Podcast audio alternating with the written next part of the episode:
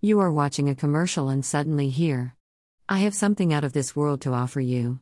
You will not get this deal anywhere else. This is a very special offer, and you will receive so many things in return when you take what I am offering you today. Riches, fame, many treasures of the world, and so much more.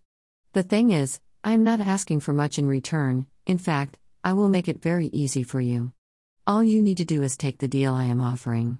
It's simple, it's easy, and can be done in seconds." No matter how they try, no matter what they offer, don't fall for their sales pitch. You see, all those treasures of the world can disappear as fast as they appeared. You will lose something very important if you take this offer, your soul. One day, the one who offered the deal will come to collect what you owe him. He, Satan, will come to collect your soul.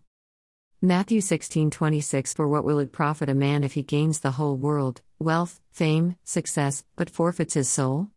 Or what will a man give in exchange for his soul? There is something that is so much better than what the enemy is offering. He wants nothing but the best for you. When you commit to what he is offering you, you will receive a trade of a lifetime. It's a trade that is out of this world and an offer you really don't want to refuse. What is the Lord asking in return when you accept what he is offering?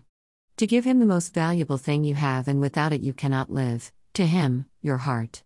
You then will receive something awesome in return, spending an eternity with the Lord in heaven, where there is no pain, sorrow, tears, or torment. Remember, one day this offer will expire.